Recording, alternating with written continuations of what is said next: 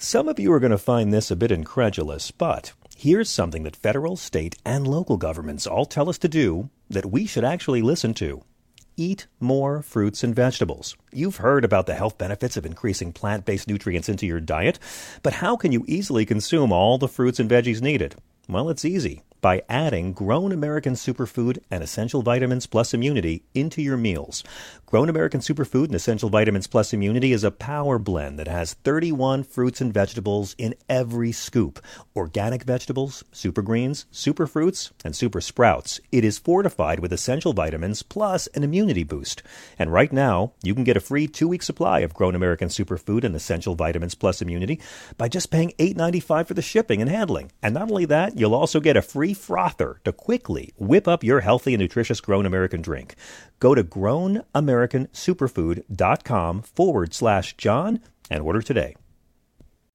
Achieving a gorgeous grin from home isn't a total mystery with Byte clear aligners. Just don't be surprised if all of your sleuthing friends start asking, What's your secret? Begin by ordering your at home impression kit today for only $14.95. Byte clear aligners are doctor directed and delivered to your door. Treatment costs thousands less than braces. Plus, they offer flexible financing, accept eligible insurance, and you can pay with your HSA FSA. Get 80% off your impression kit when you use code WONDERY at Byte.com. That's B-Y-T-E dot com. Start your confidence journey today with Byte. This is the John Fugelsang Podcast. This is Sirius XM Progress. I'm John Fugelsang welcome to the Night Spot here, a little show called Tell Me Everything, where we bring good trouble to the right wing bubble. Hello to everyone listening live. We love our evil army of the night. Invite you to call up and give us your thoughts all night long on this God-forsaken debate um, and this electability forsaken debate. 866-997-4748. And hello to our daywalkers, everyone who's listening on tape, on demand, on the Sirius XM app, on the Fugelsang podcast. We love all y'all. Uh, uh, you made the right choice listening the next day, but please, please give us a call live sometime any evening and join the fray 866 997 GRIT or write our Facebook page. Tell us how you're feeling. There's so much to get to tonight that we actually only booked two guests. Our middle night will be open for the entire hour to get your thoughts on the news of the week. Donald Trump not being able to practice business in the state of New York anymore. Uh, and of course, um, there's other things happening in the world, but we want to know your thoughts all night long while the debate's in progress. Give us a call. Tell us your thoughts. Who's the most ridiculous? Who's the most pathetic? Who who's who's just trying too hard? I know all of them. 866-997-4748. We'll be helped along in this slog by the great Bob Cesca in hour one, and our good friend Dr. Tracy Pearson joins us in hour number three. Hour number two is just you guys and catching up on a lot of news headlines because there's a lot of stuff happening. Let's get to it, friends and neighbors. It's been crazy. Chris Householt's our executive producer. The great Thea Harper is our producer running this thing out of Brooklyn. I'm so glad you're with us. Whew, we had our first, like, decent fall day where it wasn't covering down with rain all day long today here in New York City. It was quite beautiful. Um, name one Republican that has spent their entire political career standing up for working families. Just one. One Republican who's famous for being so devoted to fighting for working families. Just name one who's made that their signature issue. And, and, try to get back to me. We're only on the air for three hours. Uh, let us know if you find one. And, and then name another great business leader who also lost $1 billion. People seem to forget Donald Trump is not just the first billionaire president, he's the first billionaire president who also once lost a billion and apparently uh, inflated his assets by well over a billion more than once. We're so glad you're with us. Uh, tonight, it's a day where we have to just celebrate what I call the Republican Empty Performative Theater Festival. Because it was all theater, it was all empty, it was all just performance. I don't even know where to begin. Why don't we begin with Kevin McCarthy? Three days before government funding runs out in your country. The weakest speaker in history leading the least productive House of Representatives in modern history. According to a new analysis from Center for American Progress, um, the average number of bills to pass the House during periods of divided government like this uh, by the 19th of September is 299. That's the average. When, when it's this divided, still by September 19th, they've gotten 299 bills out of the House. McCarthy's has only had 224. About 75 short. And the last time a House of Representatives passed such a low number of bills was in the first nine months of 2013 when Republicans managed to hold on to the House after Barack Obama's reelection. According to this analysis by, by, by CAP, only 14 pieces of legislation, and two of them were resolutions, have been signed into law by President Joe Biden since McCarthy became Speaker of the House. It's going to be important to remember that. The weakest Speaker in history and the least productive House in modern history. This chamber is on track to only be in session for 117 days a year well below the average of 151 days in session per Congress from 2001 through 2022. Guys, put these guys on minimum wage, please. Half of them are already working just for the tips anyway. And today, Kevin McCarthy proved why he is the most unfit, cowardly House Speaker we've ever had. I would call him feckless, but that would be an insult to all the babies born without feck. He rejected the bipartisan Senate funding bill uh, for no reason for no reason. Why? Empty theater. That's why. He had a closed door meeting today and he refused to back the Senate's emergency funding. He's claiming now that the 12 billion in aid for the Ukraine to stop modern Hitler's invasion was his sticking point. Here is uh, Senator Chuck Schumer responding to questions about why the Senate would proceed with a bipartisan continuing resolution that will certainly not pass a deeply divided Republican controlled House. Should you guys continue down that path if this is not going to become law? I mean, Senator Tillis suggested as much. Look, the bottom line is if they put uh, our bill on the floor, it would pass. It would pass. Um, and so the, the, we just hope that Senator McCarthy understands, learns from the Senate example, that you can't do this in a partisan way. We're waiting for a bipartisan approach to come from Senator, uh, from Speaker McCarthy. If he doesn't come with a bipartisan approach. If he continues the partisanship, he's going to cause a shutdown. He knows that. You're not going to get it. I mean, at this point, the only thing that can save Kevin McCarthy is if he cuts a deal with Democrats and says, hey, let's keep the government going, and then they're going to vote to fire me, and you Democrats will come save me. And I think that's fine. Make him your bitch, Democrats. Go ahead. He's already Matt Gaetz's bitch. It's just going to be it's it's it's sad. I mean, and his decision is caving to the growing anti-Ukraine, anti-democracy, pro-Putin, pro-authoritarianism, pro-civilian slaughter of women and children sentiment that exists within the MAGA base. I mean, some of them, uh, look at Byron Donalds, I think are even starting to support Russia's invasion. McCarthy's demand for border security funds, of course, shows the Republicans' fixation on the issue, and it shows he just can't lead. He can't lead. Nancy Pelosi was what 163 years old when she was in there, and she was getting like from from AOC and the squad on the left all the way to the anti-abortion rights Democrats in Texas and getting them all on the same page. She knew how to handle her caucus. Kevin McCarthy is a middle-aged man who's lost control of his own caucus. And McCarthy was hinting that Republican extremists like Matt Gaetz are shaping the party's direction. He said, I don't see the support in the House. Uh, meanwhile, Transportation Secretary Pete Buttigieg is the latest government official to publicly beg these miscreant Republicans to not shut down the government because, among other things, a shutdown will affect railway safety and air traffic controllers. Here's Secretary Pete. Obviously, we're here to urge House Republicans to settle their differences among themselves, come to their senses, and honor the deal that they made with President Biden earlier this year. If they fail to uphold this basic responsibility, then they will trigger a completely avoidable shutdown. If that happens, then about 84 hours from now, the U.S. federal government will be forced to close, threatening our economy, our national security, and leaving Americans in every state and territory less safe.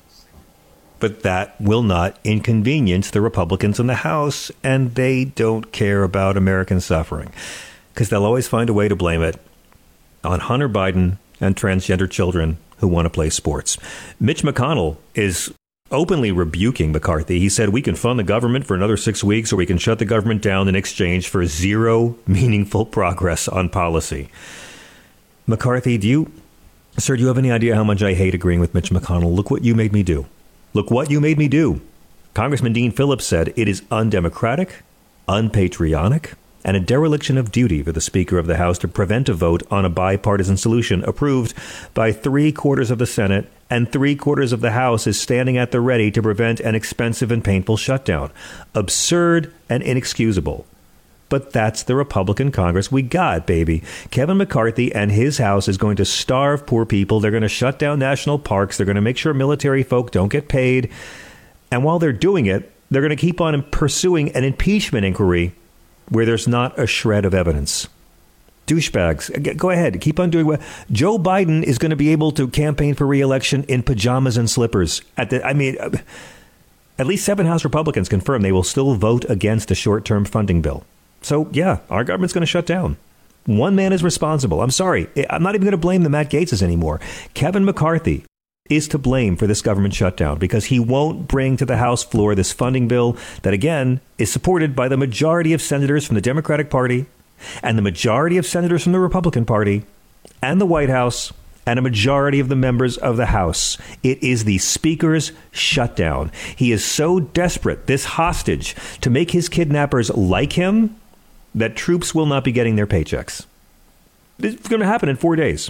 Our military hangs in the balance. Your economy hangs in the balance. The Republican Party is incapable of governing. Kevin McCarthy has proved again, again, that he's the most unfit chicken shit House Speaker in history, rejecting the bipartisan Senate bill. And damn it, Kevin, now, now you've made me agree with Matt Gaetz too. Oof, empty theater. Next, well, Donald Trump that coup attempting, debate dodging former host of Celebrity Apprentice who was fired from his own TV show for being racist, he scheduled a speech tonight in the suburbs of Detroit where he's going to try to blame everything the auto workers are striking for on Joe Biden's efforts to encourage more electric vehicles to fight climate change. Uh, spoiler alert that is not why they're striking. Anyone who tells you is lying. Anyone who believes it has not been actually paying attention to the strikers. And why would I be surprised that Republicans weren't listening to what organized labor was saying? Donald Trump has an anti worker and anti union agenda, and that is what he is bringing in his pocket to Michigan tonight. The DNC is running billboards all around the Detroit area reminding voters of Donald Trump's awful record with the auto industry. He said earlier today, We're going to go see the UAW. And that was a lie. And the media played the clip like it was news. He's not. The UAW said he is not welcome at their picket line. He has not asked to go to their picket line. They have called him a servant of billionaires. He's going to speak with non union labor in a non union factory because he's a non union loser. Joe Biden stands with workers. Media, I'm sorry, but there's times when Donald Trump's not the bad guy in the room because you are. Stop saying he's speaking to union workers in Michigan today. He was not invited. He will not be speaking to union workers. I've seen headlines suggesting that's the case. He's visiting a non union plant. The UAW said that Trump was missing in action. And they described him as what's wrong with this country. And they called out the pathetic irony, their words, of Trump's event that's being held quite a ways away from the striking union workers. Here's a video put out today of different actual striking United Auto Workers union members giving their thoughts on Donald Trump. Donald Trump being reelected would be very, very bad for unions in this country. I know he wouldn't be fighting for us like Biden does. Trump went to the non-union, and our, our president came here, so let's go UAW. Being yeah, they're right. They're all right. The place he's going again is non-union. Non-union he wasn't invited to show up by the union because he's anti union. He was invited by union busting owners. This is Donald Trump's record, okay? He rolled back worker protections. He tried to keep millions of workers from getting paid leave. He blocked overtime for workers. He's against the minimum wage increase. The worst theater here isn't Trump, it's the media. It is unacceptable of any media outlet to equate the Biden visit with the Trump visit. If your media does it, they are bloody well lying to you. Trump stayed away from the picket line. Joe Biden went arm in arm with the picket line. Every news broadcast needs to make that clear. And by the way, a new Biden Harris campaign ad focusing on Donald Trump's invisible support for union workers just dropped. Give a listen. He says he stands with auto workers, but as president, Donald Trump passed tax breaks for his rich friends while automakers shuttered their plants and Michigan lost manufacturing jobs. Joe Biden said he'd stand up for workers, and he's delivering, passing laws that are increasing wages and creating good paying jobs. Manufacturing is coming back to Michigan because Joe Biden doesn't just talk, he delivers. I'm Joe Biden, and I approve this message. Donald Trump, performance number two in Republican Empty Theater Festival. It's nothing but performance. Now let's go to the most empty theater the Republicans are doing all day long in our festival of empty theater, and that would be the presidential debate this evening, or as Donald Trump calls it, Henchman Con. Seven people auditioning to be vice president, auditioning for book deals, media gigs, or just higher public speaking fees. Seven of Donald Trump's rivals, seven of Donald Trump's flunkies pretending they're his rivals for the presidential nomination, returning to the debate stage once again without Trump on stage himself and likely without any guts to go after his greatest vulnerability, the fact that he has 91 different criminal charges in four jurisdictions that could put him in prison for the rest of his miserable life. Chris Christie, Ron DeSantis, Nikki Haley, Mike Pence, Vivek Ramaswamy, Tim Scott, and Doug Burgum, who doesn't have the polling, but he has the deep pockets. Doug Burgum's buying his way into these debates. It's kind of disgusting. These seven qualified for this event in Simi Valley, California, and they're going to make their case to conservatives tonight that they're the best to defeat Joe Biden next year. Trump won't be there. Uh, Trump argues he's so far ahead in polls, he shouldn't give his rivals a chance to take a shot at him on stage, and he's exactly right. He would be very dumb to go. He will not get a wider lead than 50 points by showing up there. It will only make him look weaker. And, you know, if that debate we sat through last month in Milwaukee is any sign, these seven candidates, except for Chris Christie, will do anything they can do to avoid criticizing Trump. They're going to try to even avoid mentioning him. I mean, DeSantis has been running in second place for nearly a year, and the longer he stays in there, the less popular he gets. So this could be his big chance to reverse that. You might see DeSantis give Trump a couple of slaps here. Uh, maybe Nikki Haley, but again, you know, Trump is smart to not go there. It would only hurt him. Asa Hutchinson, who was on the stage last time and who was the other guy who said he would not support Trump if he were the nominee, he failed to qualify for this second debate tonight. He said in a statement he'll continue to campaign for at least the next two months, trying to gain some traction. Now, you might be wondering, why are they even doing this? I mean, what is the point of these debates if the front runner by 50 points isn't there and the other candidates are unwilling to engage him in any way? I mean, the voting's going to start in less than four months in Iowa. Uh, why are they even doing it? Joe Walsh, our friend, former Republican congressman from Illinois, said that Trump is in a stronger position within the Republican Party than he was the last time these candidates debated. And he's right. I mean, the only real wrinkle here is that Trump's leads in the early voting states are smaller than his lead on the national stage, which means the voters in New Hampshire and Iowa, who are generally paying closer attention to the race, they're more open to other candidates. It's not a lot. People are saying Nikki Haley had a great debate last time because she smacked down Vivek Ramaswamy. Guys, that's not a hard thing to do. Mike Pence smacked down Vivek Ramaswamy. But what is their hope? I, I believe Nikki and uh, Tim Scott are just auditioning for vice president, but how can any of these people hope to get the nomination when Trump's got a 50 point lead? Well, he could be convicted of mishandling of the national defense documents or obstruction of justice. He could be convicted of defrauding the United States by orchestrating a conspiracy to overturn the election that he knew he lost. I mean, those things would take him out. But except for Chris Christie, all of these losers and clowns by by saying they'll pardon Trump. I mean, Chris Christie is the only one on stage who said he wouldn't pardon Trump. So they're all saying they don't support the rule of law. They don't support democracy. They don't mind sedition. They don't mind crimes.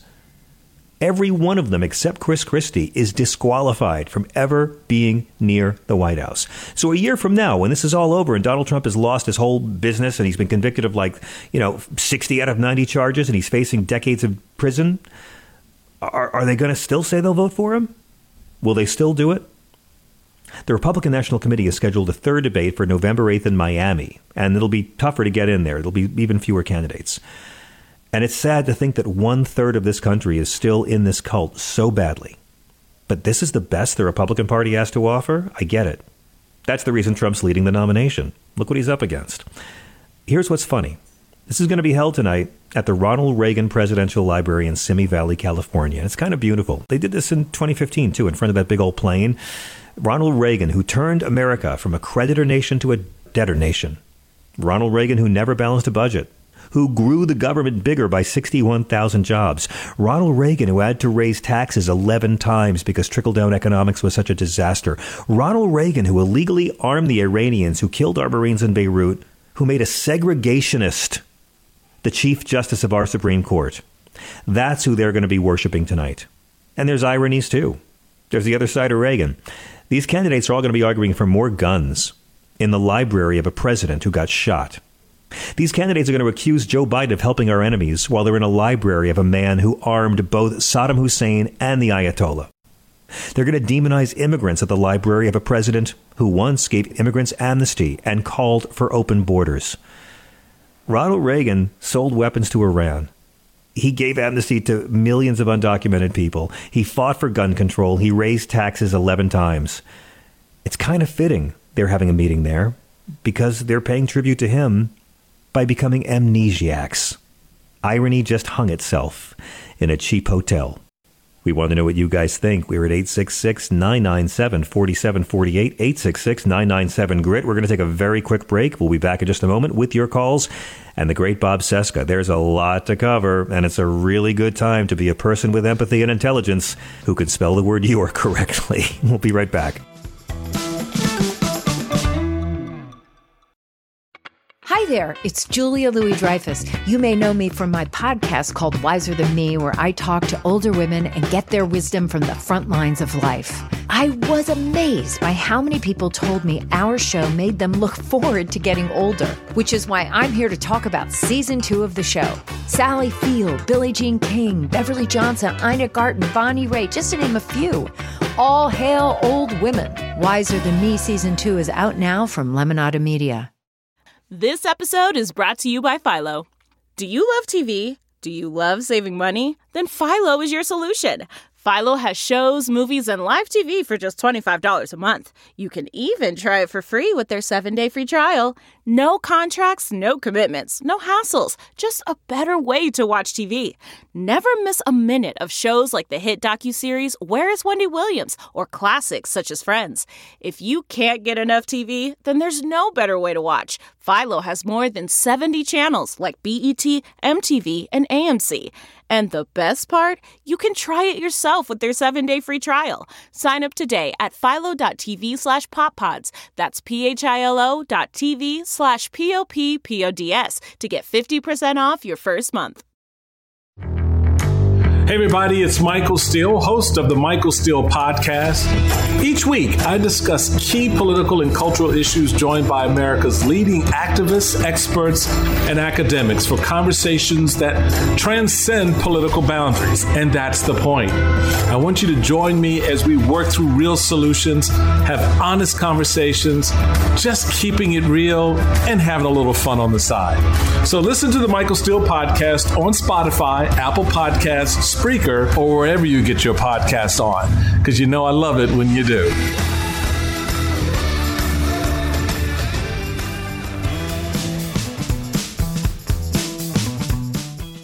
All right, it's already been a crazy week.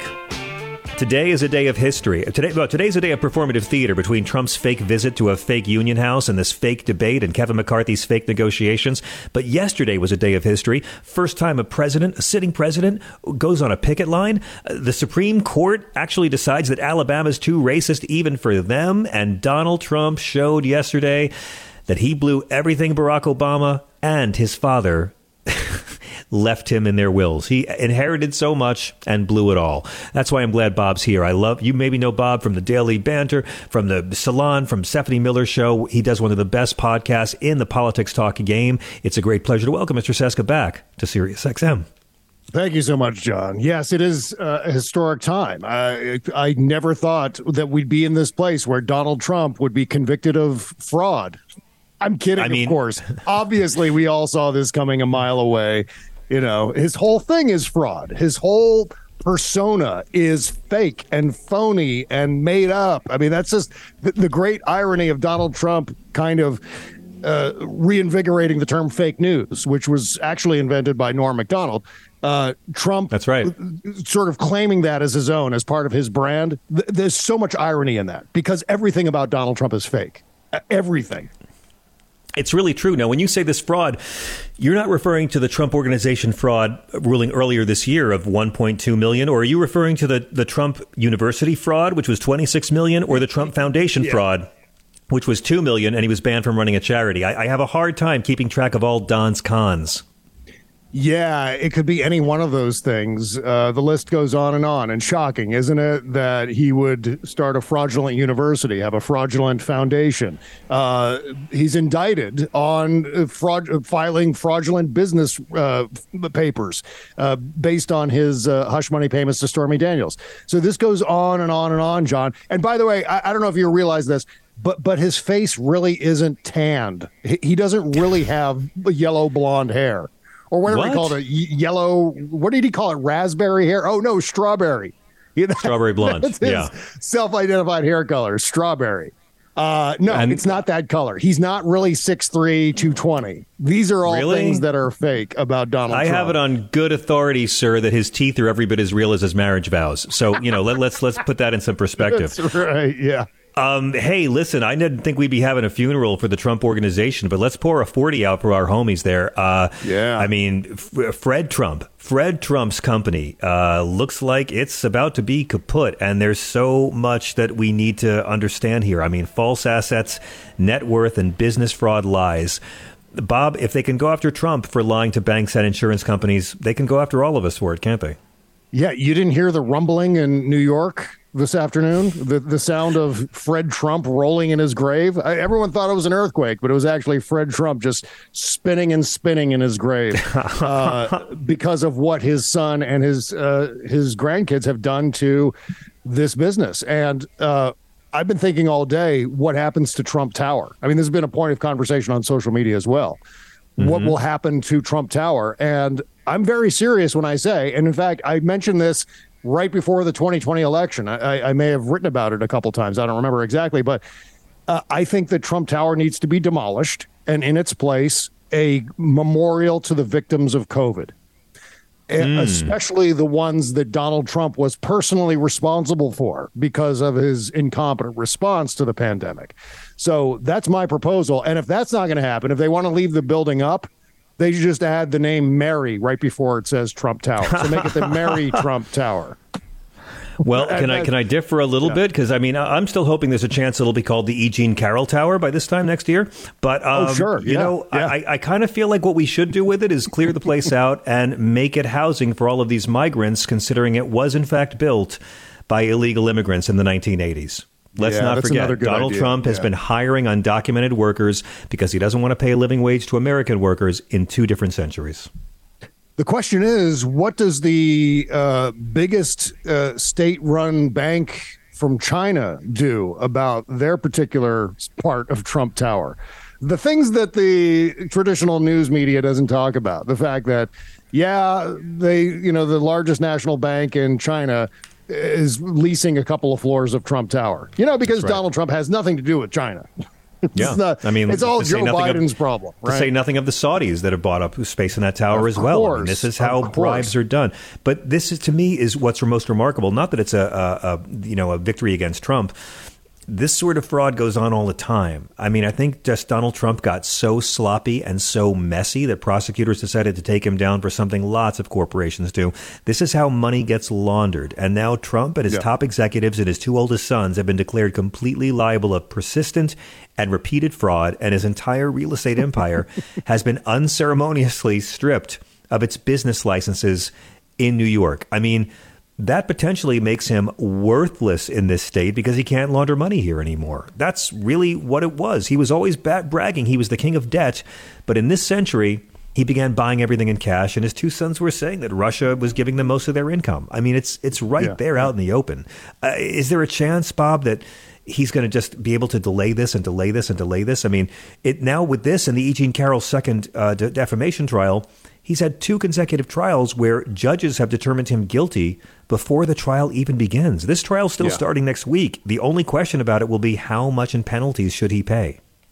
Right. I, I, he's obviously going to appeal after the actual trial portion of this, uh, and that will fail. I, I, don't think that he, he'll be successful in those appeals, but he's going to try to prolong this as much as possible. And I always think in these terms, and these it's super morbid of me to say this. But I wonder if Donald Trump is constantly calculating, like, okay, well, if I can appeal this for long enough, maybe I'll be dead before the real ramifications drop into my lap here. Maybe I'll be dead before I actually have to go to prison or relinquish the Trump organization. So I, I wonder if on some level that is circulating through that worm infested brain of his. And I'd like to think that it is. I'd like to think that he's pondering his own mortality. I don't know that that's actually the case because he does have he that toxic positivity. Yeah. yeah. I don't know that yeah, he's wired for that. No, I think he's I think he's wired for snorting some crushed up Adderall and just going to have a big fake rally in, in, in Michigan tonight yeah. and just focusing on adoration. I mean, I, I literally don't. I, he is the goldfish who only thinks about that castle and forgets about it mm-hmm. every time he swims past it. That's that's yeah, the guy, yeah. and it's worked so far. Like not being reflective has paid off for him in many ways throughout his whole life. This whole thing is just. I mean, how is it not building to the last scene of Scarface, Mr. Cesca? yeah. Well, especially because he keeps making things worse for himself. I mean, and in, in fact, I actually, for the first time ever, signed up for an account on Troth Central. Uh, that's, you did. that's the name of his app. Congratulations. Yeah. Yes. Yeah, or that's at least what he calls the app. He's called it Troth Central in the past. So I'm just going to call it Troth Central. And I signed up just to verify the existence of a couple of posts that he put up there today, both of which make things worse for him because Donald Trump always makes things worse for Donald Trump. And at one point, he was talking about his financial statements, and he said, There's a powerful disclaimer clause. Of course, everything has to be powerful in Donald Trump's mind. Everything that he re- references has to be the most powerful thing ever. There's a powerful disclaimer clause on the first pages of the financial statements. It states that nothing in the financial statement should be accepted as fact. So Donald Trump is saying that there's something on his financial statements that said these numbers could all be lies. And he's mm. admitting hmm. that publicly. And then he said in a subsequent post, he said that his assets are actually much greater than what they are reported on the financial statements. Oh, of course. So I, I wonder if the Internal Revenue Service might be interested in that, knowing that Donald Trump is lowballing his assets on his financial statements, and he's actually worth a lot more, which he should then be taxed for. Uh, and so there is another layer of fraud on top of everything else, and he's admitting it publicly like an idiot. I mean, what what is what is more significant to you yesterday? Like the Trump organization essentially being told to dissolve, or the first sitting president showing up at a picket line? I mean, both events yeah. are so incredibly historic, and they happen at the same time. But you know, uh, a commander, Joe Biden's dog, bit another Secret Service agent. So never mind the fact that Joe Biden was part of history uh, over the past uh, 24 hours.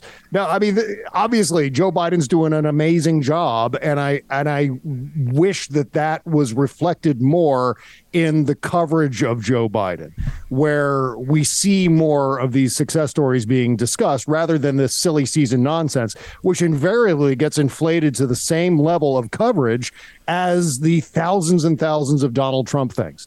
And that's the conundrum I think that we find ourselves in with the news media, where in order to create that false equivalence, that false balance, they take commander biting a secret service agent and then they that's the big story of the day for joe biden. Or he's oh it's joe biden's age that's the story of the day so we're going to talk about that inflate that to the same level of importance as all the trump things and so no wonder we see in some of these polls provided they're not janky unreliable polls but uh, we see these results being played out with American voters, where they're just reflecting God, back yeah. the same thing. Yeah. Because most people, you know, look, ultimately, you've got people who are voters who don't necessarily follow politics the way we do, which is, at least speaking for myself, 24 7.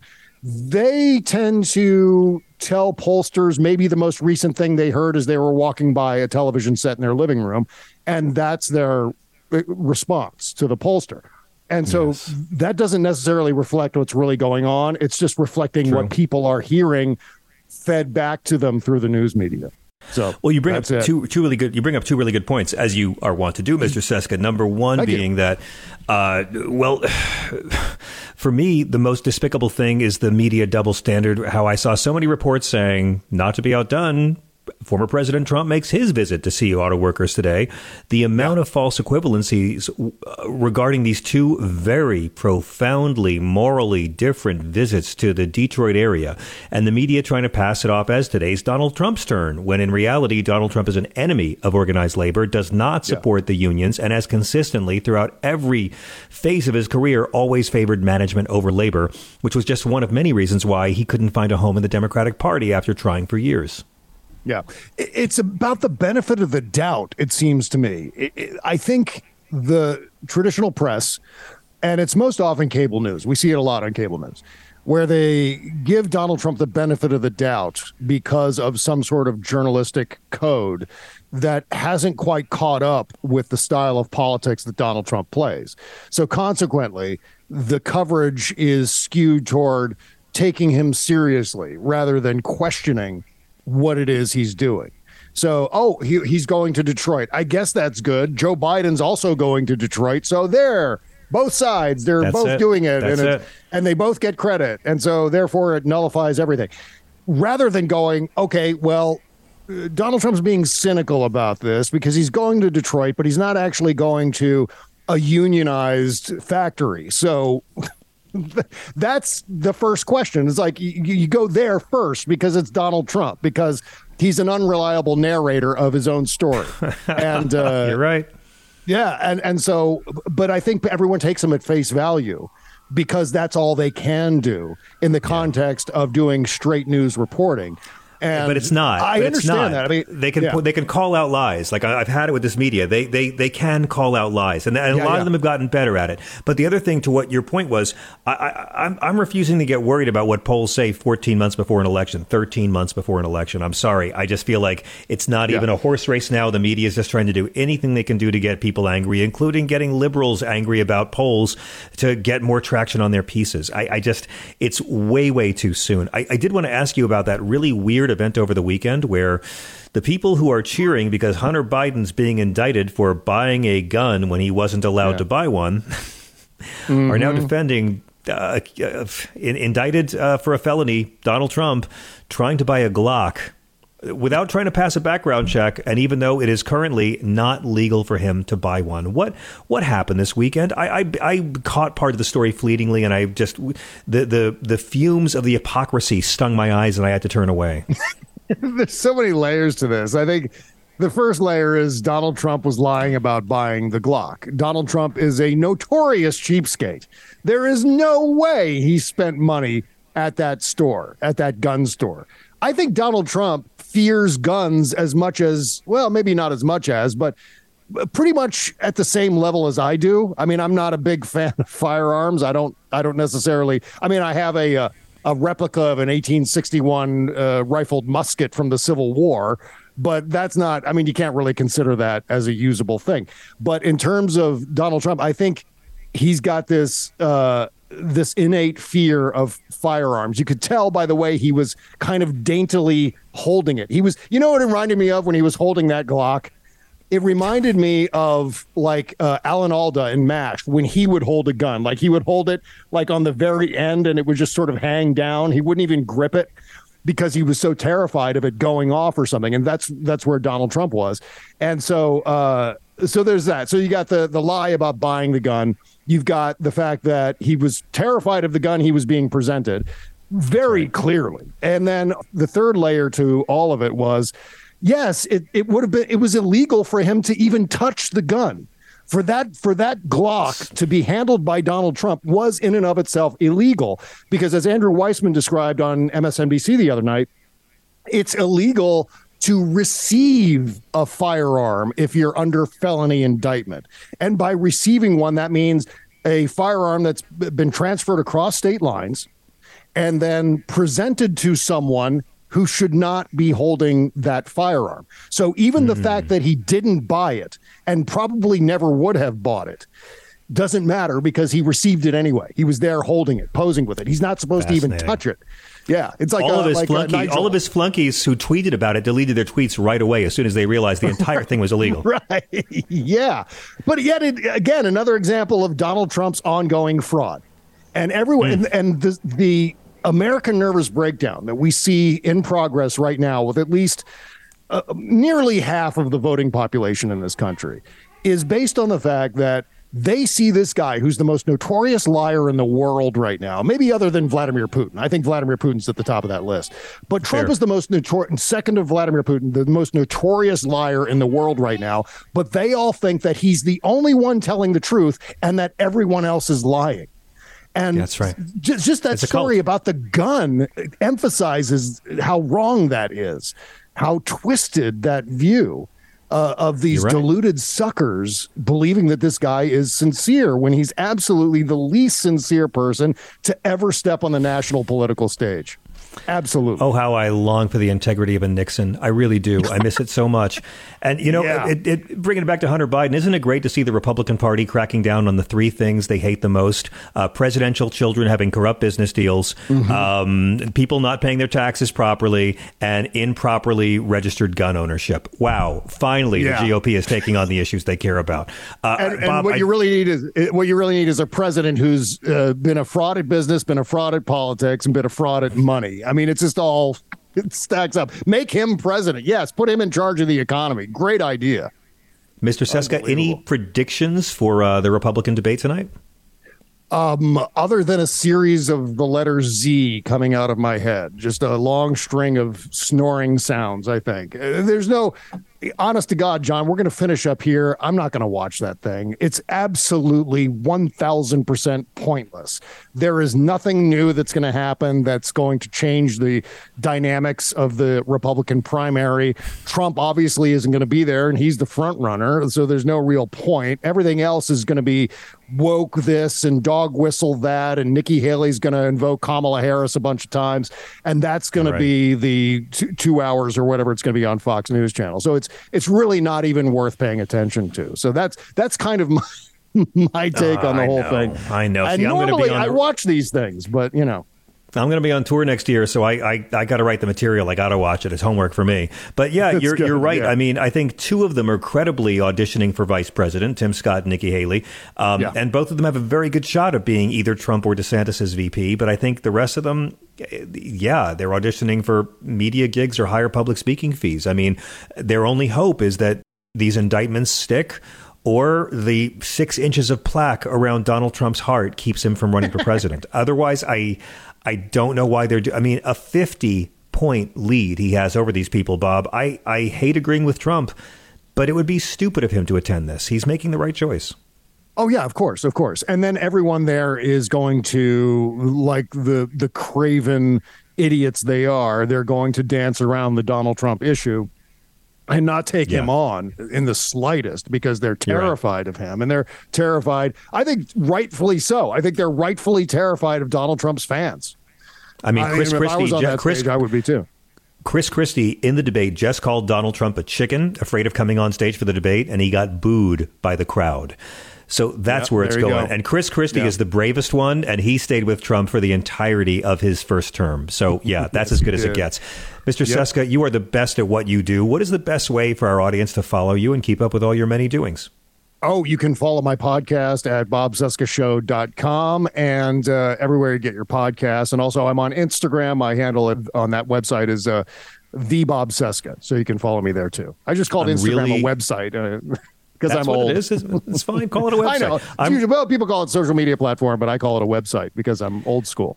oh, listen! When I when I hook up my dial-up, that's the first website I go to uh, on my landline uh, laptop machine. Um, and, and we're hoping you and Mary Trump get to return very soon with your Star Trek podcast. Yes, fingers crossed. We're really looking forward to it. I'm going to have like a full on nerdgasm as soon as the uh, the actor strike is resolved. As soon as that's done, my, my, whole Twitter feed is going to be nothing but all the things I've stored up over the past Brilliant. several months to blurt about all the nerdy things that we love so much. So, looking forward Bob, to it. It's a pleasure having you with us. Thank you so much. Have a great evening. Enjoy not watching the Republican debate. We will continue to bring you all highlights. Our number is 866 997 4748, and we're going to have a whole hour of open phones. Can't wait to hear from you. We'll be right back.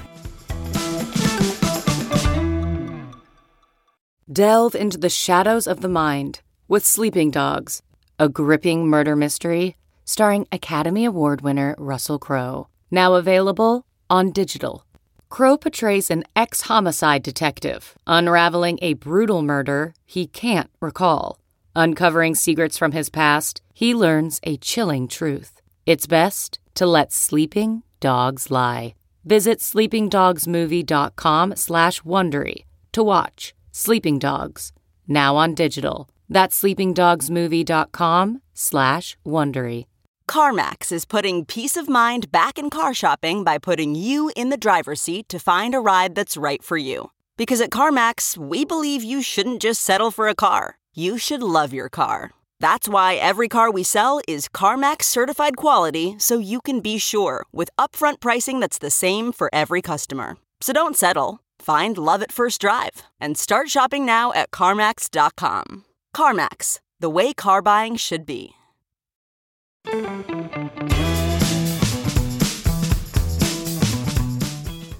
I'm John Fugelsang. This is SiriusXM Progress. Yes, Chris? John. Yes, what? Uh, I just wanted to check in with the debate with you one more time, let you know how it's oh, going yeah, over there. Please. I, it's going really well, right? They're all it's a really free flowing give and take with Sure, respectful sure. attitudes towards And, each other and a bunch of you know- unselfish people giving their visions to help working folks. With all these uh, candidates on stage, I don't. We don't want to uh, forget about the moderators. Of course, in the in the run up here, you know, everyone's been saying this is a big moment for Dana Perino to Oh, really yes. stand out. This is her moment in the spotlight here. She's been working her whole career up for this moment. So let's just uh, see what she's got going on. Back to the final minutes. I could go another hour, but we only have a few minutes. And candidates, it's now obvious that if you all stay in the race, former President Donald Trump wins the nomination. None of you have indicated that you're dropping out. So, which one of you on stage tonight should be voted off the island? Please use your marker to write your choice on the notepad in front of you. 15 seconds starting now of the people. Wow. I mean, it's good to know that the moderators are as unserious as the candidates. Um, how did that Survivor bit turn out? Did people everyone Uh, said Vivek, right? I have no I I have no idea. You know, they all said Vivek. Wow.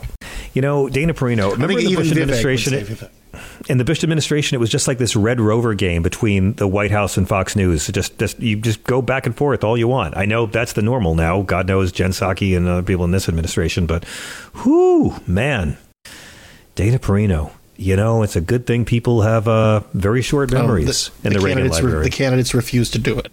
They did. Good for them. A, a rare moment of dignity in the entire evening.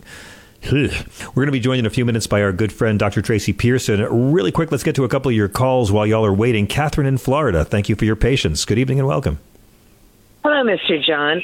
Um, I just wanted to let you know that um, down here in Florida, um, while Mr. DeSantis, uh, Governor DeSantis, I'm sorry, has been going all over the states, down here in Florida, we're having a lot of problem with the, the insurance with homeowners. Uh, a lot of insurance agencies have left the state, leaving them only to have to rely on citizens insurance, the state insurance. Uh, they just came out today and announced that they're raising their rates by 11.5%. And I'm sure all these homeowners are going to be thrilled about that. But please don't worry because drag queens are still not allowed to read in libraries. Yeah, how is Ron DeSantis going to blame this on Joe Biden, Hunter Biden, or transgender children? I also want to know um, how he's going to explain when he's going to have to implement a um, state income tax because due to the abortion laws, we're going to have an awful influx of incoming little Christian babies. Yeah, you um, are. That all have to be educated, fed, clothed, housed, That's right. sheltered until they're 18. And where's that That's money right. going to come from? So You know where it's going to come from the local taxpayer. The same thing when they refuse to take Medicaid matching funds or yeah, let Obamacare get more people uh, have health insurance in their states. What that means is socialism. When someone's sick, they show up at the emergency room and the local taxpayers foot the bill. They're doing the same thing now in all these states. They are taking the most poor women in the states and punishing the pregnant ones with greater poverty. Works out really well long term for a state economy. thank you very much, Mr. John. I hope you have a pleasant rest of your show. Ah, you're the best. Thank you so much, Catherine. We're at 866 997 4748. Thank you. Charles in Miami. Are you with us, Charles? It's so good to have you. Hey, how you doing? Good I'm great, sir. How you doing? Oh, I'm fine. I- I just thought about something, but um, probably you can answer quicker than I can Google it. Do you remember um, when I think before or right at the time Biden got inaugurated, you heard like former DOD and um, generals. I think it was about I don't know, two hundred or three hundred wrote a letter, an op-ed, and they were saying something like, um, "Really, Trump won." That Trump won? Yeah. Uh, yes, I do remember this. It was yeah, I, I remember this. This was uh, it was it, it was right around the inauguration. It was 124 retired officers. Okay. And um, they wrote a letter that spread the lie that uh, President Joe Biden stole the election. Um, and a lot of current and former military members spoke out after that because that was a clear sign that our military was being dragged into this disgusting partisan warfare. Yeah, these uh, these judges disgrace their uniform and mock their own service. Mm. They said under I, I have the letter right here. I have the letter right here. Under a Democrat Congress and the current administration, our country has taken a hard left turn towards socialism and a Marxist form of tyrannical government, which must be countered now. Blah blah blah blah blah. Because you know that that hardcore Marxist Joe Biden. Look at how he's been nationalizing private industry.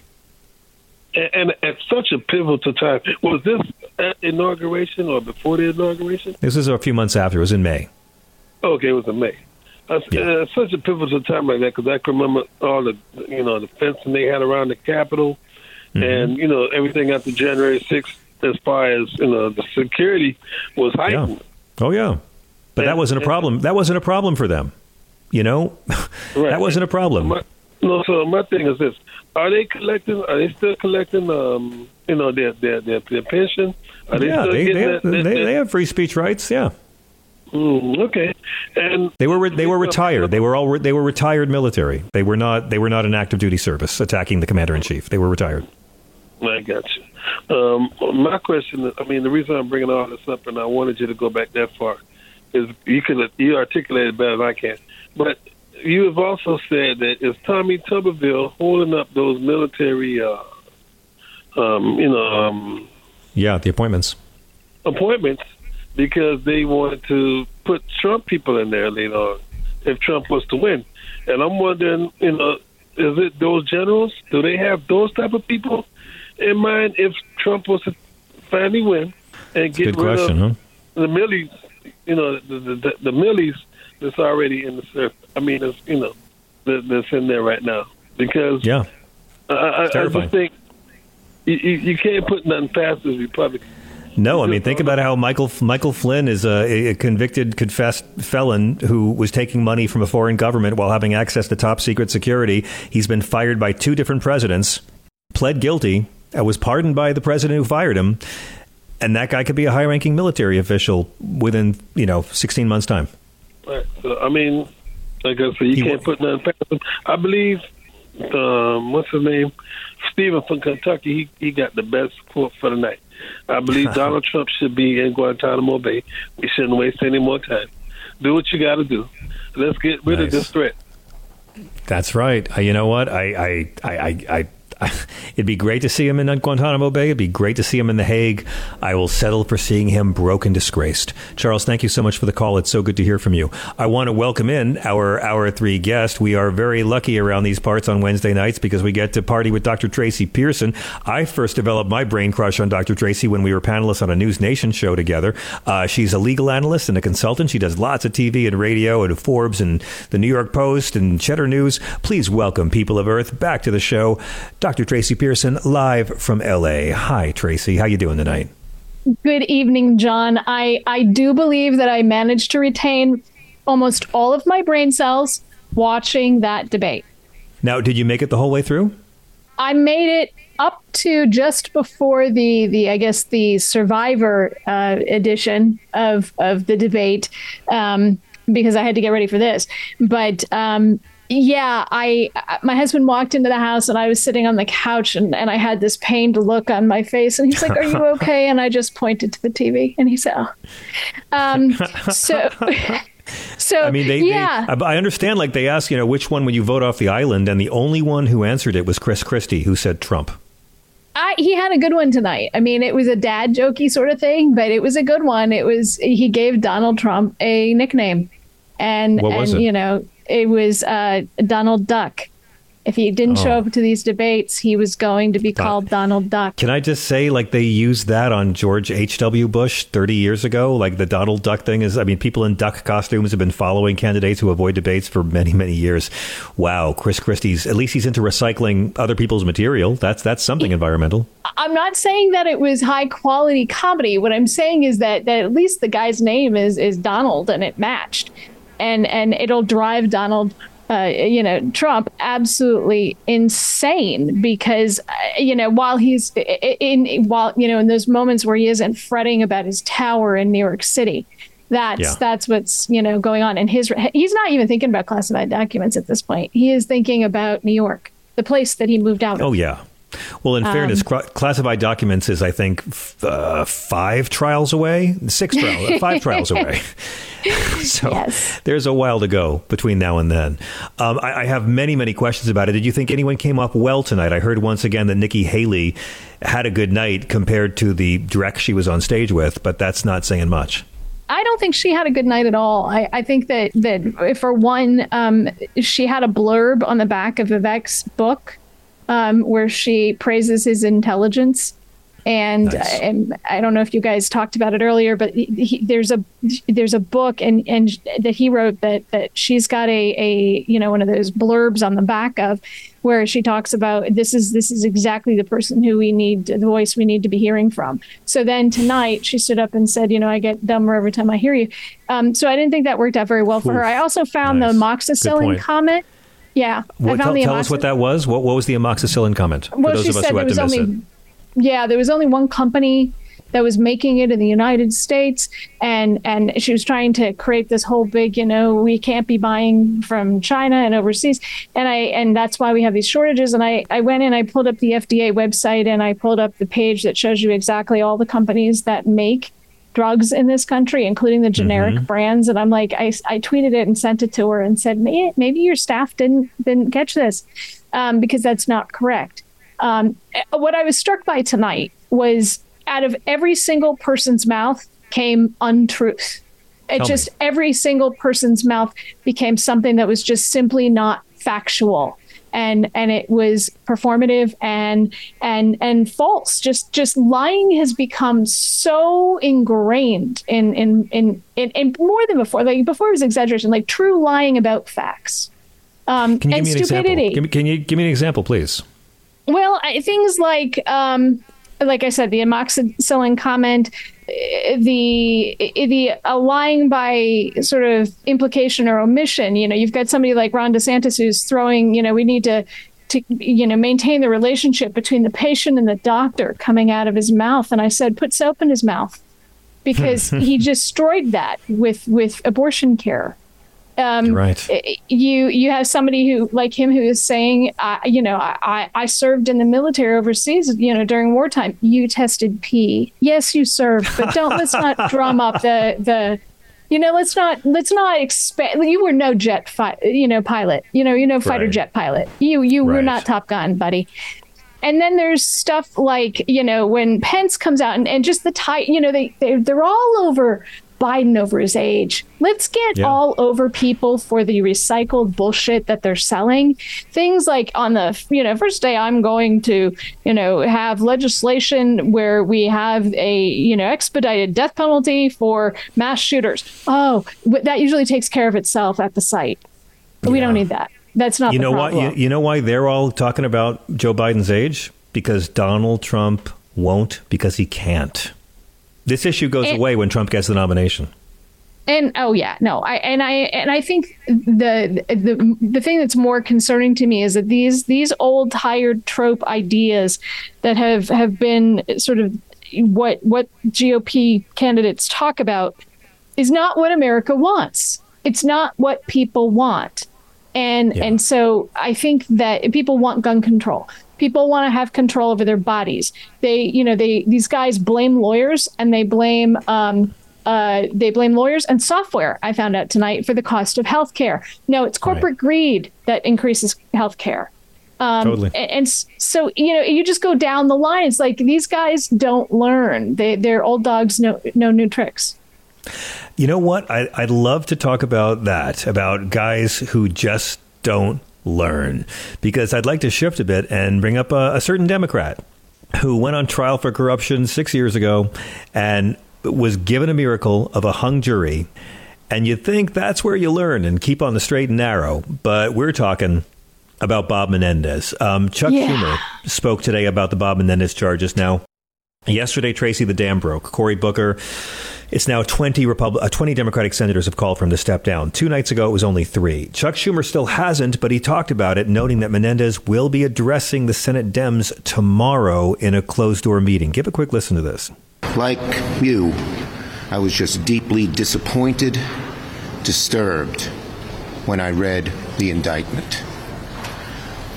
Look, I've known Senator Menendez a very long time, and it was truly, truly upsetting. But we all know that senators, for senators, there's a much, much higher standard. And clearly, when you read the indictment, Senator Menendez fell way, way below that standard. Tomorrow, he will address the Democratic caucus, and we'll see what happens after that. Schumer, should he step aside? Should he resign? As I said, tomorrow he will address our caucus, and we'll see what will happen after that. Look, I respect the difficult position Schumer's in, but um, let's be honest here. Al Franken was made to resign for accusations that were far less damaging than this. Al Franken was told if he didn't resign, he'd be made a pariah. Um, the last time Menendez was on the hook, there was a Republican governor of New Jersey. No one called for him to resign. It's not the case this time. There will be a primary in nine months, and there will most certainly be a different Democratic nominee uh, come election day next year. But the stakes are much lower. There's, I don't think, much to lose. This is the Democratic Party that's all about ejecting them, while Republicans are all about reelecting them. Why would the Democrats want to have the appearance of their own George Santos? Um, I don't think that they do, but the problem that that I have, and and I I love the rude pundit. I love him to death. And the two of us have been discussing this on Twitter if people have been catching it. And um, I have a, a, real problem with performative bullshit. Let's um, talk about it. There, there is a a rule. Uh, there, there, there's a rule within the Constitution that says the Senate can expel their own, and it's in Article One, Section uh, Five. Um, okay. And there's a process for this. They have a committee. It's the ethics committee, and what is required is for them someone to bring a complaint. Today, Senator Patty Murphy, or yesterday, Senator Patty Murphy said that if he doesn't resign, that she hopes that the the ethics committee will eh, you know create or, or start an investigation. And my response is put your pen to paper and write a complaint because this this whole asking for resignation is just utter bullshit. You have a process by which you can impose to try to expel this guy okay, if you truly yes. believe it. Uh, do, do but it. don't you think a lot of these Get senators do are it. doing? But don't you think a lot of senators are doing this because the spotlight's on them and they want to let their constituents know what side they come down on? They they know there's a process. They're just calling for it, right? Well, and but but it's I believe in process, and you know this about me. I believe very much yes. in process. So the difference between Menendez and and I'm no fan. Okay, I want to make that clear. But the difference between somebody like Menendez and somebody like Donald Trump is I actually saw Donald Trump do it. I actually saw him yeah. do the thing on January 6th. I actually have seen uh, his admissions on on you know all of the social media. I've seen his admissions on TV. I am I am beyond a reasonable doubt confident that he committed those crimes. With Menendez, I don't know enough. And I think right. that people are entitled to the presumption of innocence. And when uh, Chuck Schumer or anyone else starts talking about a higher standard for senators, they can go blow it out their ear. The fact is, is that over history, our government is full of, of people that, that were not great people. We have this tarnished memory of what the past looked like. Alexander Hamilton cheated on his wife. We had multiple people who, who owned enslaved uh, people. Um, sure. We have all sorts of people throughout history, including modern times, who were shitty human beings, and they are not role models. They're politicians. All right, let, let me ask you then. Uh, we're going to take a break in a second, but before we do, how many times has the Senate in its history sought to expel members? Absolutely. 30 times uh, they sought to expel. Up until 1862, 13 of those times was for being a, a, a member or joining the Confederacy. After okay. that, um, there were um, about 13, and it was uh, five had, had resigned, one term expired, five expulsions failed, and two took no Senate action. And both of those for, were for election fraud in 1934 in Louisiana. And so history has not supported expulsion in the Senate. Right. They don't know how to police their own because they don't want it to happen to them. And so that's why okay. they're doing this. Let's call for their their resignation we got to hit a quick break, but when we come back, I want to go deeper into this and to talk to you actually about the process of the Senate Ethics Committee.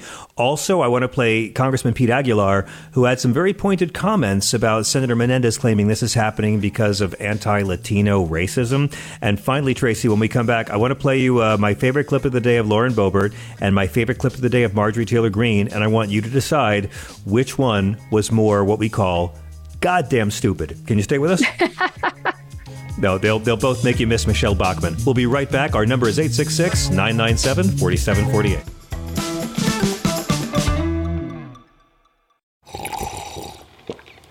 That's not just the sound of that first sip of Morning Joe. It's the sound of someone shopping for a car on Carvana from the comfort of home. That's a good blend. It's time to take it easy, like answering some easy questions to get pre qualified for a car in minutes.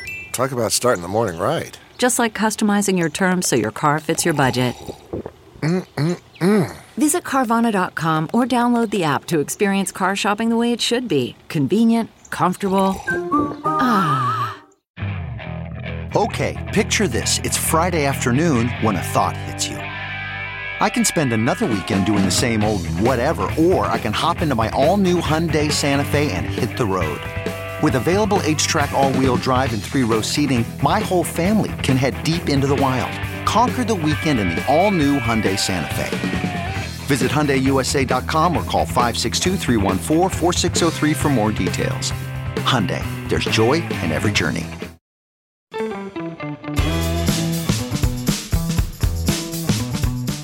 Dr. Tracy Pearson, it's so good to have you with us. When we hit the break, we were just talking about Robert Menendez and all the times in history that senators were expelled or attempted to. Now, isn't it true that the Senate Ethics Committee could initiate an investigation here? That's the proper way to move forward, right? Absolutely. They can uh, initiate an investigation. Uh, and uh, they even have the ability to subpoena witnesses. They have the ability to even hire an outside law firm, let's say, to to conduct that investigation or to participate in that. Um, they have that that committee is a standing committee and it, it's a select committee and it has um, a, a plethora of resources allocated to it um, and an incredible website of information. Um, so I encourage people to check it out. But uh, they have an ability to do this, and so that's the thing that drives me crazy: is that stop talking about it and go do it. Stop doing the the thing, the dancing and the the performative stuff. If you actually really care, take the step, file a complaint, go through the process, afford him the rights that he's entitled to, like yeah. like you know that they have in place. And I, what I want people to think about when when I talk about this is I want you to think about your own workplace. And, and because the Senate is his workplace, this is we we afford it something that it shouldn't be. We've we've given some some sort of glowiness to it that it shouldn't have. It's a job. It has a, yeah. a process by which he's hired, which is an election, and there is a way. Uh, there's a contract, and that's the Constitution and and so that is how this works. The, the constitution provides a way for a removal. And they have to police themselves. And then they created these rules within their organization on how to do that. Now if you're working for your employer do you want them if you something should happen outside your employment that they find a problem for them. Do you want them to ask for your resignation every single day and have it sure, one person after right. another do no, it? You're right. You're right. And again, okay. like I, I, I maintain the man's innocent until proven guilty. I just think these senators have to go on the record as saying how they feel about this because of next year's election. But go ahead, please. Yeah, no, and and I think that, that there's a way to do that, um, but I also think that there is, and I and I also think in some ways it's not the rest of the country's problem. It's it's New Jersey's problem. Mm-hmm. So the people who are running against him, they they sure talk all about it all you want, but but the people like the senators in California, mm, I don't think so. Like you've got things that we need you to do, and he's not your problem. You work with him. I get that but uh, you know, getting airtime off of that is is less impressive to me than getting airtime off of what you're doing to try to get the people over in the House of Representatives not to shut our country down. No, you're right. I just my God, how how can they ever begin to police the Supreme Court when they clearly can't even police themselves? I mean, and this is the House too. Look at George Santos just hanging out there. I mean, I know he's been indicted, but I, I think the Democrats need to hang George Santos around the Republican Party's neck. The GOP will do the same thing with Senator Menendez at this point, and it's very telling that no Republican senators have called on Menendez to resign because they'll need him for ammunition. Right. And nobody and, and I have a, a, theory about rules in within workplaces and, and this is a workplace, which is that they write them um, who how they're written and who writes them uh, shows powers. Like the example I always give is universities. Like look at the faculty rules versus the staff rules. Okay. You know, faculty rules are like, would you, you know, please be so kind as to possibly not you know, to consider not doing this. Whereas a staff rule is thou shall not do. Okay. Right, and and I'm right. exaggerating it, but but it is that in fact that that distinct. And so here what we have is we have a process and we have some rules. But no senator wants to do this because nobody wants or or even to make it more robust because, you know, it could happen to them. They don't want it me- to happen to them. They don't want to do it to them. And nobody wants to to go after the guy, right? I mean, even even though Democrats are absolutely about, you know, sort of this this they have this purity thing going on and everybody has to be oh, oh so perfect. Um, it is it is something that that they aren't making that step. And so I yeah. challenge every single one of them if you got a problem with with the fact that this guy is facing an indictment and we all know what we say about indictments right indictments, you know, people would indict a ham sandwich because the standard yeah. is so low. Um, then and it's so one-sided. Then then do it, do the thing, and shut up, and get on so, with your job. You know, so, and because uh, the process is so wonky. Let me bring something else up. I, I knew Russell Brand was in real trouble when he tried to make it out like the deep state was coming after him for telling the truth about vaccines. You know, I mean, like let's not forget they they that's how they got Harvey Weinstein. They didn't like what he was saying about the COVID vaccine, so the deep state got him on a completely unrelated trumped up chat. Cosby too. Um, I knew Robert Menendez was in serious trouble, not from the amount of gold bars or half a million dollars in cash in his house, but from when he came out immediately and said, and he knew this was coming, so he was ready. He had a story that he was being persecuted because of his Latino heritage. That's when I knew this was going to be really, really, really bad. I want to play you a clip of Congressman Pete Aguilar, and I want to get off of this, but Pete Aguilar from California telling reporters today that he thinks Bob Menendez should resign, and listen to him admonish the senator for conflating discrimination with straight up criminal prosecution. Sir, do you have any response to the calls for Senator Menendez to resign? I think Senator Menendez, just like every American, is due um, the opportunity to have a fair trial.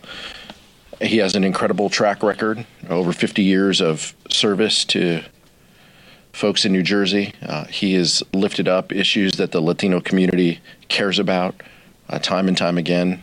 Uh, it doesn't bring me or any of us joy to say uh, that he should resign, uh, but he should uh, for the betterment of the Democratic Party, uh, for the people of New Jersey. It's better that he fights this trial um, outside of the halls of Congress. Uh, I'd also say that you know, Latinos face you know, barriers and discrimination uh, across the board in so many categories, including in our uh, justice system. This is not that. Uh, what we read in the indictment and the charges. Um, we should not conflate uh, the discrimination uh, and the issues and the barriers that Latinos have in the justice system uh, and across uh, industries uh, to um, to what we see there today and the struggles that Latinos face and the barriers that they face in so many ways. but it would be best if he if he resigned. I think he said it beautifully. I mean, if I was a Latino who had suffered real discrimination because of my background, I'd be a bit miffed at Robert Menendez using that as his cover story. Yeah, I mean, I think he had other other explanations for things, and and I don't know if they stand up or not. And I get I get where where Aguilar is coming from, um, and he, certainly Menendez has quite a bit of privilege in his pocket. So, yeah. um, I, you know, I, these these things are never done perfectly. The responses are never done Yeah. perfectly, and um, one of the things we're really good at is nitpicking stuff, um, particularly in the Democratic Party. Absolutely. Um, Absolutely. So, uh, but I, you know, when when you comment on something that not you, but when when when Aguilar comments on it, he's saying, you know, that that yeah, how does he know whether this was discriminatory or not? I don't know. I haven't seen Yeah, all the evidence, you know, and that's the thing is that it- you know he's saying don't fight it in the halls of Congress. The only reason why he's fi- fighting it in the halls of Congress is because the people in the Senate are asking him to resign, and and and the media wants a story. That is literally what's happening. This guy could probably go about doing his job because I was a criminal defense lawyer for a period in my career, and my client would be charged, and if they were out on bail or or you know out on their own uh, personal recognizance, I wouldn't have anything to do with them until it came time to have something to do with them, and the trial got closer. They go Right. out and they live their lives, and Let's so this the is the same thing. Yeah, we have a lot of people waiting on hold forever. Uh, let's get some callers to weigh in on, uh, of course, Menendez and Joe Biden's real visit to a picket line and Donald Trump's fake visit to a picket line, and of course tonight's uh, debate debacle. Richie in L.A., what did you think of the debate? You're on Sirius XM with Dr. Tracy Pearson. Hello. I, Hey, Richie. She hi, said hi. Tracy, and Chris, and John. Um, I didn't see the debate. I just think Trump made a big mistake by not going because you know what happened in Simi Valley? That's where the Rodney King verdict, verdict was given. That's, That's what right. caused the LA riots. That's and right. it's at the Reagan Library. This is a Yes. pilgrimage site for white people getting away with stuff. Trump should have been there. it's, it's also my mother's birthday, and she was a dermatologist, and she would have been fascinated by Trump's skin and hair. Well, you missed you missed Ron DeSantis saying that ten to twenty years ago it was safe in L.A. Oh, is that what he said? Uh, That's he beautiful. did. I he said that, love he, he recently he met a couple people who had been mugged and that he was going to do something about crime because 10 to 20 years ago it was safe in LA. Yeah, ask Rodney King about that. Exactly. Right. Well, 10, what, 10 and 20 years ago, those were still Democratic administrations. Uh, Twenty years ago, it was it was it was Bush, but yeah, yeah. Oh, wait a minute. Gov- I and mean, Governor Arnold. Yeah. Sorry about that. It 10 years ago, doesn't ago. matter. Ron DeSantis will, the Republican will not win the state of California either way. But yeah, you're you're exactly right.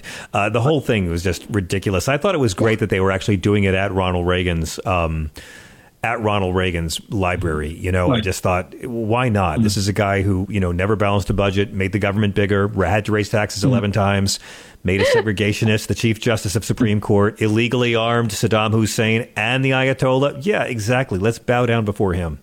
They were in the right place. You got it. Right. Also, a guy who dyed his hair. Yes, as many presidents But- have. But the other thing about, you know, the thing about DeSantis, you had the one woman on yesterday who was talking about how accomplished he was. Mm-hmm. Like, he doesn't even govern. He doesn't do anything about the insurance companies. When, when he Yeah. was, when St. Petersburg was flooded, he was still on one of his foreign policy visits because he's mm-hmm. manifesting instead of governing. It's going to be interesting seeing how DeSantis manages the fact that insuring a home in Florida got a bit trickier this week. Yeah, and it's climate he change too. It's but it's but it's again it's climate change that's making it tougher to insure a home in his state, and he is very invested in denying the science of climate change. It's. I mean, I'd laugh if it wasn't so tragic. Uh, thanks very much for the call, Richie. I really appreciate hearing from you. Okay, Tracy, I, I need to. I need to now listen. I'm having a harder time telling Lauren Boebert and Marjorie Taylor Gates apart. So I, I need you to tell me who actually won the day. First, I want to play uh, uh, Lauren Boebert.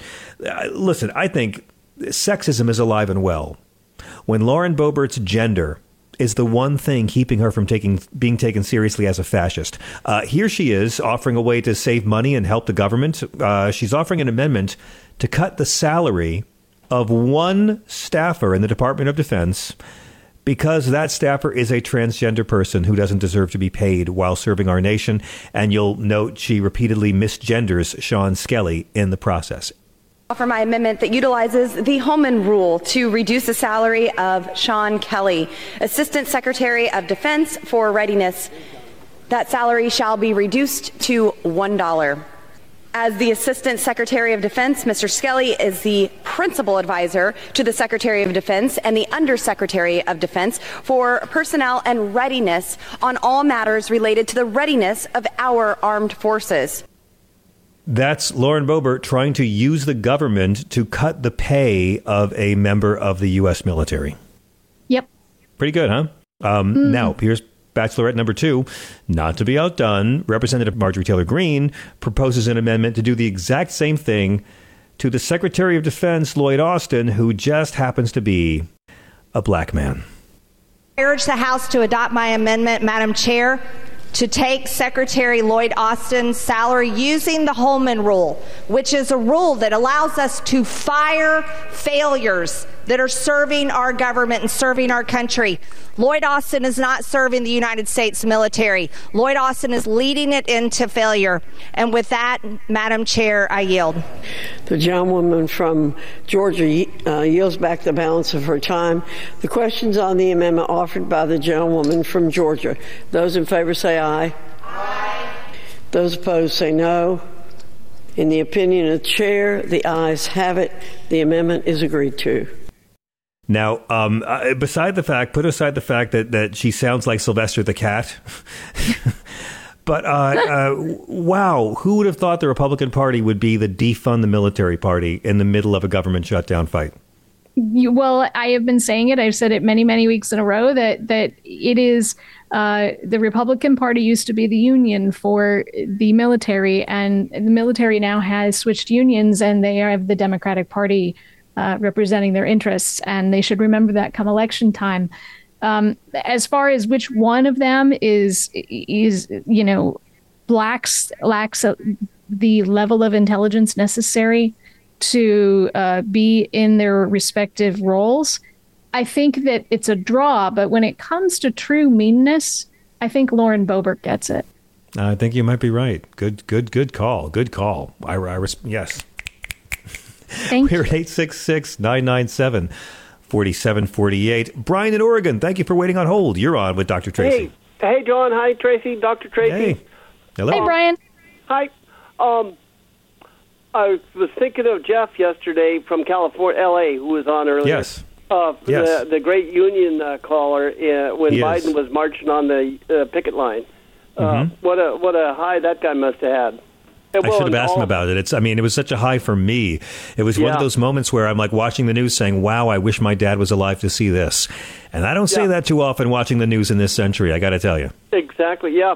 Well, and you couldn't pay me to watch that debate um, or any of those. They're not really debates. They're, it's just obscene to call them debates, really. They paid Um, me not to watch it tonight. I had to come to work. yeah, good. I'm going to actually send you some or, organic Orville Redenbacher for some of these um, fun episodes that you got to be tortured by. No, what do I keep saying? You do not get to pop any popcorn until the day Giuliani and Trump turn on each Oh, other. yeah. Well, and I'll that day is coming. something. That day is coming. I promise. I'll send you and Chris and and uh, Thea Okay. popcorn. I'm going to invest in popcorn. I, I I popped popcorn earlier when when I was watching people go after Taylor Swift. Oh, really? Mm, yeah. Boy, they're really scared of her. They're scared of her because she's going to undo all their voter ID bullshit. She's going to get young people registered to vote. She's not even fantastic. picking a candidate yet. She's doing the scariest thing that every pop, every celebrity should be doing voter registration. This party knows they can't win on the issues. They know it. That's why they never talk about their issues. so they try to make it as hard as possible for some people to vote and getting everyone ma- like like vote you know motor voter registration when you get your license you're automatically registered that's their worst nightmare president bush senior vetoed that they're so scared of high voter turnout because high voter turnout always hurts republicans and authoritarians Taylor Swift broke Ticketmaster. I mean, Yeah. her her tour broke Ticketmaster, and I saw a guy. You know, I can't remember what his name is. I try to forget these things. Uh, make some stupid comment that he that that Taylor Swift was in such dire straits for money, and I'm like, dude, her her her her tour grossed over a billion. That's with a B, and. Um, her her movie on her tour has is slated to have an opening weekend of about 120 to 125 million um, uh, gross, if if not more. Yeah. God, it's, it's, it's something. And I think none of those people have a chance in hell, or Youngkin, or anybody else, because because of the voting issue and because of abortion and uh, reproductive health and freedom and guns. I mean, there's just a plethora of. There's just these people don't have a chance, and uh, I don't think it's all just Mhm. flapping gums and, and trying to get ratings or some damn thing. But um, I would hope for my next uh, optimism thing is for Biden to go and work at a couple of uh, around different states at food banks and talk Yes. to people in uh, soup kitchens. I think you're right. I think, but I think I, I, I do. But again, people who care about poor folks are already voting for Joe Biden. People who think poor folks are lazy and deserve it, or they're all drug addicts, they're not going to vote for him if they see him at a soup kitchen. Biden needs to they- show up. might- he needs to show might- up in Hollywood and outside a studio with actors. He needs to show up at more right, strikes the other thing. and with Starbucks workers too. Yeah, and uh, the uh, was it FedEx or, who, or um, Amazon guys, and that one guy uh, unionized in uh, New York. If they go on strike, if they go on Yeah. strike, yeah. But um, yeah, and I, I, but I think it would be great for the morale of of those people getting food from food banks, and those are the working poor. And uh, if he's got, they've got the president. Because one benefit of Joe Biden is he actually can listen Yeah. and be empathetic to stories. And anyway, that's just my humble thought. I also thought he might want to tour, go and visit a Native American reservation. I well, I think he should as well. But again, he's going to get that vote. He made the he's the first president to appoint a First Nations person to a cabinet position. Yeah, exactly. But going for marginalized peoples aren't going to help him with folks who don't care about marginalized people. So I hate to say it. I want to see it from my heart, but on a political level, he's he's got to go more mainstream. But he should show up at a reservation. Absolutely. I think Hillary Clinton should have been the standing rock too. Dr. Tracy Pearson, what is the best way for our listeners to follow you and keep up with all your many doings? I am everywhere on uh, TikTok, on on the Bluesky Place, everywhere, Instagram, Threads, whatever. At uh, Tracy Explains, I have a Substack, Dr. Tracy Explains, and I have a website, TracyExplains.com. We've talked a lot about how Donald Trump had a very bad day yesterday, essentially finding out the business he inherited from his father is kaput. And uh, boy, he's going to be a lot poorer when this is done. But we didn't spend enough time talking about what a bad day it was for his two oldest sons, Fredo and Shemp. Uh, I understand that you actually had some uh, Twitter uh, comments for uh, our good friend Eric earlier today. Our what, good what friend- did what did Beavis, what did Beavis say? Well, what he said was he he was just absolutely incensed and distressed and beside himself that that they were trying to run his father, throw his father out of New York. And I, I felt the need to point out to him that number one, his father left New York, and number two, his father was always willing or, or happy. They will be happy to welcome him back as a visitor or um, he can always move back if he so chooses. But but it's just that he can't operate a business there, and and so there's a distinction in, with that. And I, I find it really funny that Trump ran out of New York down to Florida, registered there as a as you know voter and all of that stuff. Ran away resident. from New York. New York was a terrible place, but now you know his feelings are hurt. well, I have it on good authority that the state of New York and a few other states would be very willing to offer Donald Trump uh, taxpayer funded housing and meals and even a chance for him to get an education and have a have a job uh, as a ward too. of the state. What, what did you think of uh, of Joe Biden showing up on a picket line yesterday? I never I- thought I'd ever see a president do that. I watched it live and I loved it. I loved I couldn't pull myself away from the TV on it. I loved it. I just was he is just such a warm, kind person and and genuine. He's genuine. And he was there and he was genuine and and he was engaged with people and um, he was comfortable and he he frankly the Secret Service was was more concerned than than he was being there. Yeah. Yeah, yes to all that stuff. I was just happy to see a Democrat doing smart campaign strategy for once. Uh, thank you so much, Tracy, for joining us. Thank you to the great Bob Cesca as well. Thanks to all of our callers all night long. We will be back tomorrow with an all new show. And um, by the way, we'll be doing the Stephanie Miller Sexy Liberal Tour live in LA on October 21st. You can make it there in Beverly Hills at the Saban Theater or watch the whole thing on pay per view at sexyliberal.com. Thank you, Chris Housel. Thank you. Dr. Tracy, and thank you, Thea Harper. We'll see you tomorrow. This is Progress. Did you know that most vitamin D3 supplements come from sheep's wool? I'm Kat, founder of Ritual. We're making traceability the new standard for the supplement industry. When I was pregnant, I couldn't find a multivitamin I could trust, so I created my own. Ours is made traceable, third party tested, and clean label project certified. Oh, and our vitamin D3? It comes from sustainably harvested lichen from England, not sheep. Trace for yourself with 25% off at ritual.com slash podcast.